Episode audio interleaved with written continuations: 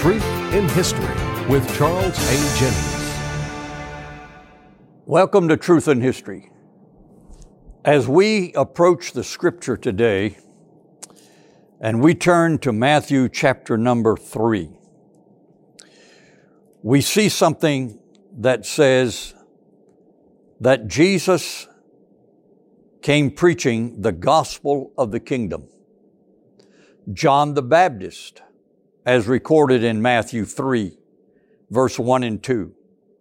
In those days came John the Baptist preaching in the wilderness of Judea and saying, Repent ye, for the kingdom of heaven is at hand. So he preached a gospel concerning a kingdom.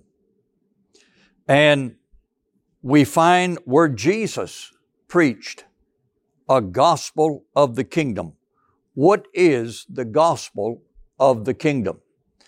The gospel of the kingdom is the good news concerning the restoration of the kingdom of Israel as God had established it in the Old Testament.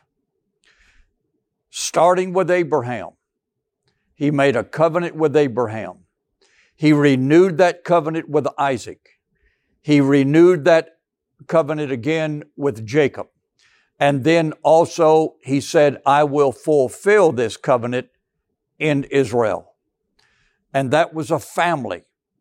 And the prophet Amos said, he declared concerning Israel, God speaking, he's speaking on God's behalf, said, You only have I known of all the families of the earth. Jesus knew this when he came preaching in Galilee, Judea, and Samaria. He knew this. And John knew this. So they were preaching a gospel concerning the healing, the regeneration, the redemption of this house of Israel that had gone so far astray from God. They had disobeyed the covenant that Moses gave them, the marriage covenant, the, the covenant of law. They disobeyed it and they were put, put away in punishment. And anyone that knows any elementary knowledge of the Old Testament knows that the house of Israel, all 13 tribes, after King David and after King Solomon, the house was divided. So we have two houses in the Old Testament. Israel went to the north, and Judah was a nation in the south.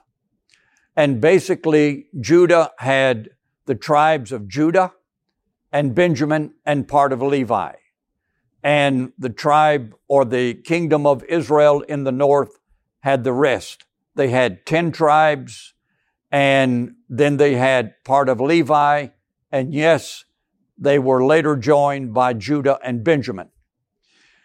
But Israel, the northern kingdom, was known as Ephraim, Joseph, or Israel. And the Lord divorced Israel, put her away in punishment because basically of two sins adultery and idolatry, running after another husband, other nations, and other gods, idolatry. But the house of Judah was never divorced. It was never put away or brought to judgment until the crucifixion of Jesus Christ.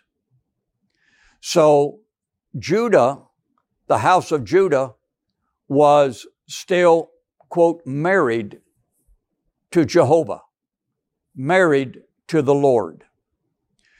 So keep that background in mind as we turn to Matthew chapter 10, or excuse me, Matthew chapter 9. We see a story here in Matthew chapter 9 that is actually repeated in Mark chapter 5. So we can read either account of these uh, two women that's found in this story. Now, this is in the ministry of Jesus, in the ministry of the Lord Jesus. Let's read the account in the book of Mark. In the book of Mark, chapter number five, beginning with verse number 21, we read this. And when Jesus was passed over again by ship unto the other side, much people gathered unto him, and he was nigh unto the sea. And behold, there cometh one of the rulers of the synagogue, Jairus by name, and when he saw him, he fell at his feet and besought him greatly, saying, My little daughter lieth at the point of death. I pray thee, come and lay thy hands on her, that she may be healed, and she shall live. And Jesus went with him, and much people followed him and thronged him. And then a certain woman, which had an issue of blood twelve years, and had suffered many things of many physicians, and had spent all that she had, and was nothing better, but rather grew worse. When she had heard of Jesus, came in the press behind him and touched his garment. For she said, If I may touch but his clothes, I shall be whole. And straightway the fountain of her blood was dried up, and she felt in her body that she was healed of that plague. And Jesus, immediately knowing in himself that virtue had gone out of him, turned him about in the press and said, Who touched my clothes? And his disciples said unto him, Thou seest the multitude thronging thee, and you say, Who touched me? And he looked round about to see her that had done this thing. But the woman, fearing and trembling, knowing what was done in her, came and fell down before him and told him all the truth. And he said unto her, Daughter, thy faith hath made thee whole. Go in peace, be whole of thy plague. While he yet spake, there came from the ruler of the synagogue's house certain which said, Thy daughter is dead. Why trouble thou the master any further. As soon as it was said, as soon as Jesus heard the word that was spoken, he said unto the ruler of the synagogue, Be not afraid, only believe. And he suffered no man to follow him, save Peter, James, and John, the brother of James. And he came to the house. The people were wailing. That's verse 38. And when he was come in, he said, Why make ye all this ado? The damsel is not dead, but sleeps. And when he had put them out, all the doubters, he took the damsel and the father, he took the father and the mother of the damsel and them that were with him, and he went in unto the damsel, the young lady. And he took her by the hand and said, Talitha cumi, which is being interpreted, Damsel, I say unto thee, arise. And straightway she arose and walked. She was of the age of 12 years. The Lord restored her back to health, back to life. Now, what is the meaning of this story? Jesus is ministering in Galilee. And when he is ministering, one of the rulers of the synagogue came to him. My daughter is dying. She's at the point of death. So he just, he doesn't hurry to go to that house. He lingers. But in the meantime, this woman came up to him who had an issue of blood. She was a menstruous woman that no doubt her blood flow would not stop. And she, in faith, reached out and touched the hem of the garment that Jesus was wearing. And Jesus knew that virtue or healing power had gone out of him into that woman. And he knew that somebody had touched him. So the woman was fearful, but he told, he told her, Daughter, be not afraid. Your faith hath made thee whole. Be whole of your disease, of your plague. And while that was going on, someone from the uh, Jairus' house, a ruler of the Jews, ruler of the synagogue, came and said, Your daughter is dead. Jesus proceeds to go to the house, even though he had heard the news that the daughter was dead. And he proceeded to go. And this young lady, this damsel, was 12 years old. And he went in and he took the mother, the father, and Peter, James, and John went into the room and he raised her from the dead.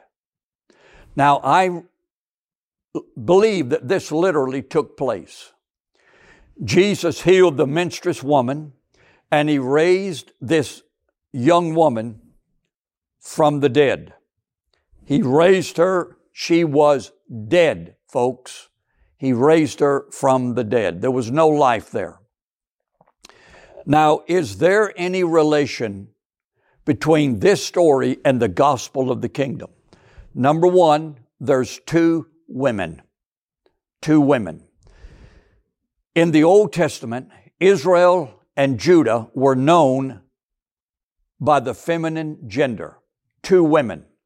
As you read the Old Testament, first of all, Jehovah God, and some people don't like that name, but I'm using that name right now in this instance. He married a woman. And later on, when the two houses split, they were called two harlots or two women, etc. So they were known Israel and Judah were known by the feminine gender, two women. Here in this case, we have two women. Now, one woman had an issue of blood. This woman represented the house of Judah. Now, when we go back to Isaiah chapter number 30, Isaiah chapter 30, and verse number 19.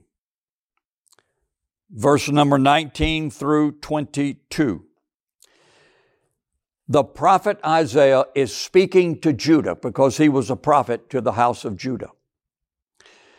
And he said, Ye shall, in verse 22, Isaiah 30, 22, ye shall defile, defile also the covenant of thy graven images of silver and the ornament of thy molten images of gold, thou shalt cast them away as a menstruous cloth. A menstruous cloth. That's the problem that the woman had in the story that we read concerning the ministry of Jesus. Now, in Isaiah 64 and verse 6.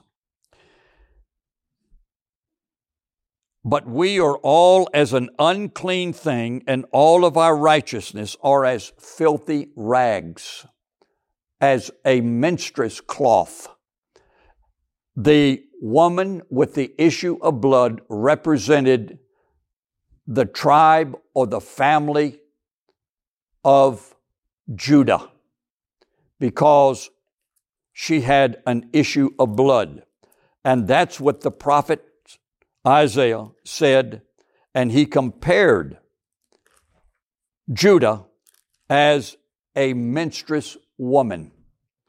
Also in the book of Lamentations, chapter 1 and verse 17. Zion spreadeth forth her hands, and there is none to comfort her. The Lord hath commanded concerning Jacob, that his adversaries should be round about him. Jerusalem is as a menstruous woman among them, a menstruous woman. You see the connection of the Old Testament and the New Testament. Jesus knew the significance of this woman with the issue of blood being a menstruous woman. But Jesus healed her. He healed her. In other words, he came, Jesus came not only to heal the house of Israel, he came to heal the house of Judah, not the nation of Judah, because he destroyed that in 70 AD, but the people of Judah, the tribe, the family of Judah. Now, what about this young damsel? We see where she was dead.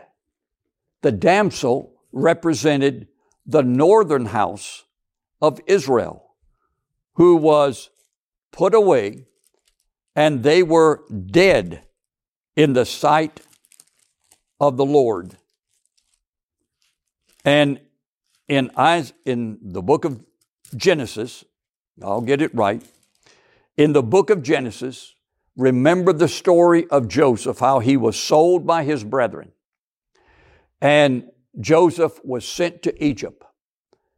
And the, the brothers gave the word to their father Jacob. And as they went down for corn and they came back, and Joseph said, You know, bring your youngest brother back with you, that they brought the message back to Jacob, and Jacob said no. And in Genesis 42 and verse 38, he said, My son shall not go down, talking about Benjamin, shall not go down with you, for his brother is dead, and he is left alone. If mischief befall him by this way in the which ye go, then shall ye bring down my gray hairs with sorrow to the grave. In other words, Joseph was considered dead, and he represented Joseph, Ephraim, represented the northern house. The damsel in the story in Matthew 9 and Mark chapter 5 represented, that damsel represented the northern house of Israel because she was dead. We go to the book of Ezekiel, uh, Ezekiel 37. And we see this. When the prophet is prophesying, he prophesied to a valley of dry bones, dead bones. They were completely dead.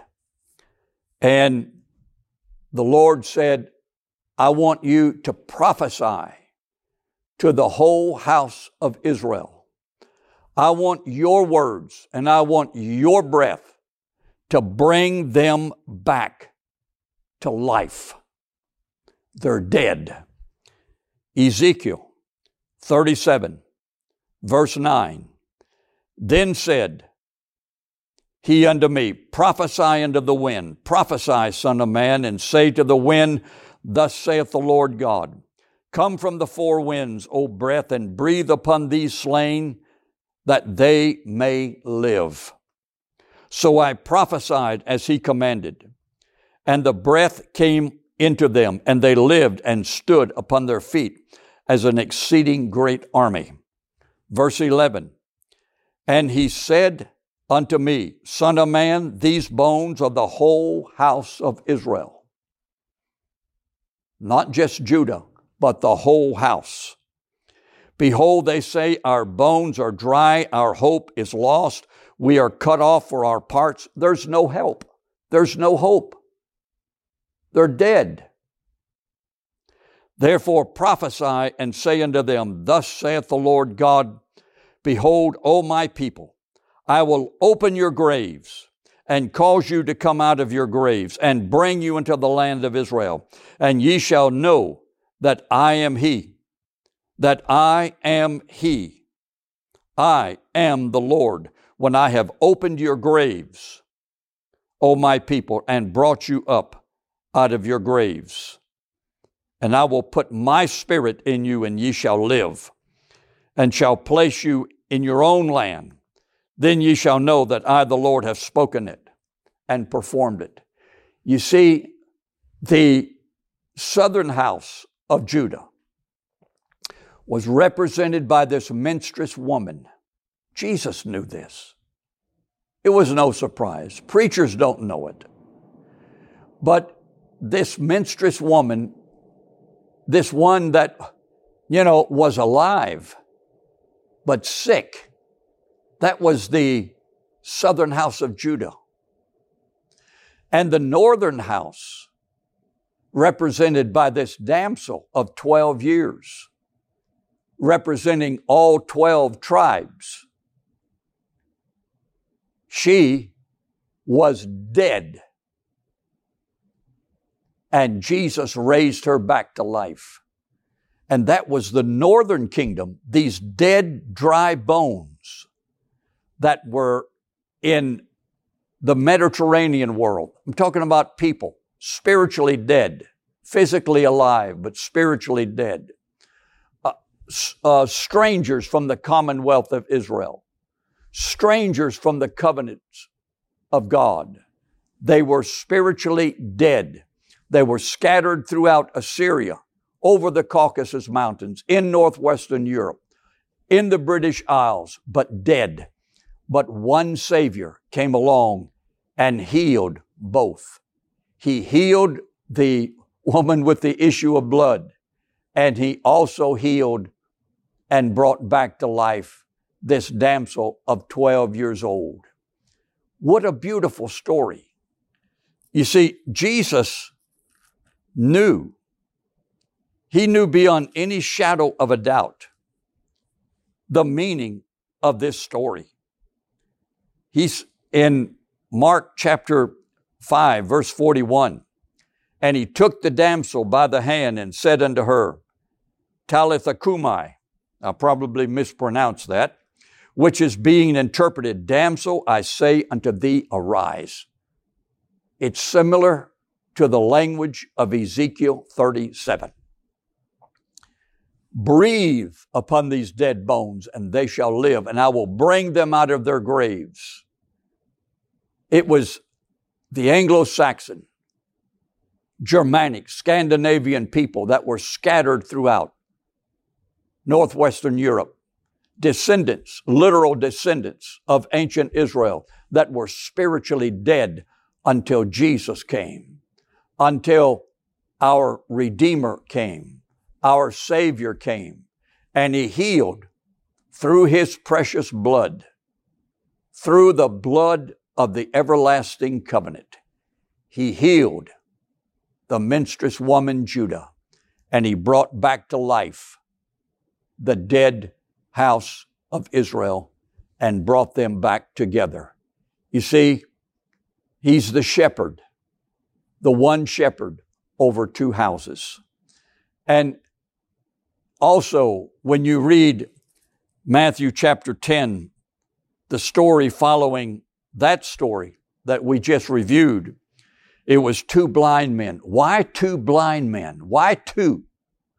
Representing the house of Judah and the house of Israel. He came to bring sight to the blind and hearing to the deaf. This is the gospel of the kingdom. This is the gospel of the kingdom. John the Baptist knew it. The gospel of the kingdom involves salvation.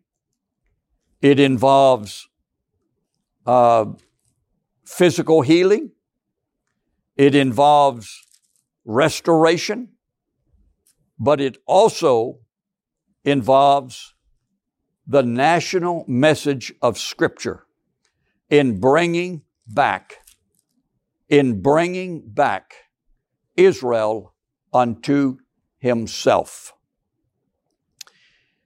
In Matthew chapter 24, Jesus makes this statement And this gospel of the kingdom shall be preached in all the world for a witness unto all nations, and then shall the end come. Now, there's a lot to this verse. The end meaning 70 AD, and this gospel of the kingdom of the restoration of the house, the whole house of Israel, is going to be preached before 70 AD. Paul the apostle and other apostles. And Paul went, where did he go? He preached three missionary journeys throughout the Mediterranean world. And he went to Spain. And yes, he went to ancient Britain and crossed that English channel, no doubt on a Roman ship, landed at County Kent in the southeast county of England, and went up the River Thames all the way to London and preached at Ludgate Hill. And that's why St. Paul's Cathedral is there today, because the gospel of the kingdom was going to be preached in all the world. In other words, he brought the gospel to the northern house. Thank God, thank God. Why can't preachers see this? Do they ever discuss the historical aspect of the gospel coming west? Never. They never dis, you know, they, they never discuss this. But yet it's an integral part of spiritual history and human history. The healing of the two houses. And you might say, well, the Jews are going to be healed one of these days. You know, that's the house of Judah. No, no, no. They are not, the, the modern day Jew is not the house of Judah. They don't even come close. They don't even come close. And they will never be healed. Jesus said that. The fig tree will put forth leaves, but no fruit. So it's over there in the Middle East. It put forth leaves, but what's, where's the fruit of righteousness? Well, we have this magazine in this ministry called Truth in History. We are more than willing to send you a copy of this magazine free of charge. We have sent out literally tens of thousands of these magazines over the years. And I want to continue to proclaim the gospel of the kingdom that Jesus Christ came to save the house of Israel, not only to save us individuals, of which he does. He can save an individual. He can heal your broken body, your diseased body. But he also came to fulfill the covenants made to the fathers, the promises made to the Hebrew Israelite patriarchs. So, is there hope? Yes, there is hope. It looks dim in our nation. Sin is rampant. We've got, we've got, you know, an animal farm among us in Washington, D.C. and state governments. Yes, the, the, uh, the animal farm is, is, is in bad shape. We're in debt. We cater to the enemy. We, we, uh, legalize all types of sin. I say we, that is, the government legalizes all types of egregious sins, but there is hope because Jesus Christ is coming back. And He's coming back. We don't know when, but when He does, Paul the Apostle said He's coming back in flaming fire, taking vengeance upon them that know not God and that obey not the gospel of Jesus Christ. But He shall be comforted. He shall be approved. He shall be lifted up in his saints. Hallelujah. He's going to come to destroy the wicked, those that destroy the earth. Be ready. Live for Christ because he is our prophet, our priest, and our soon coming king. God bless.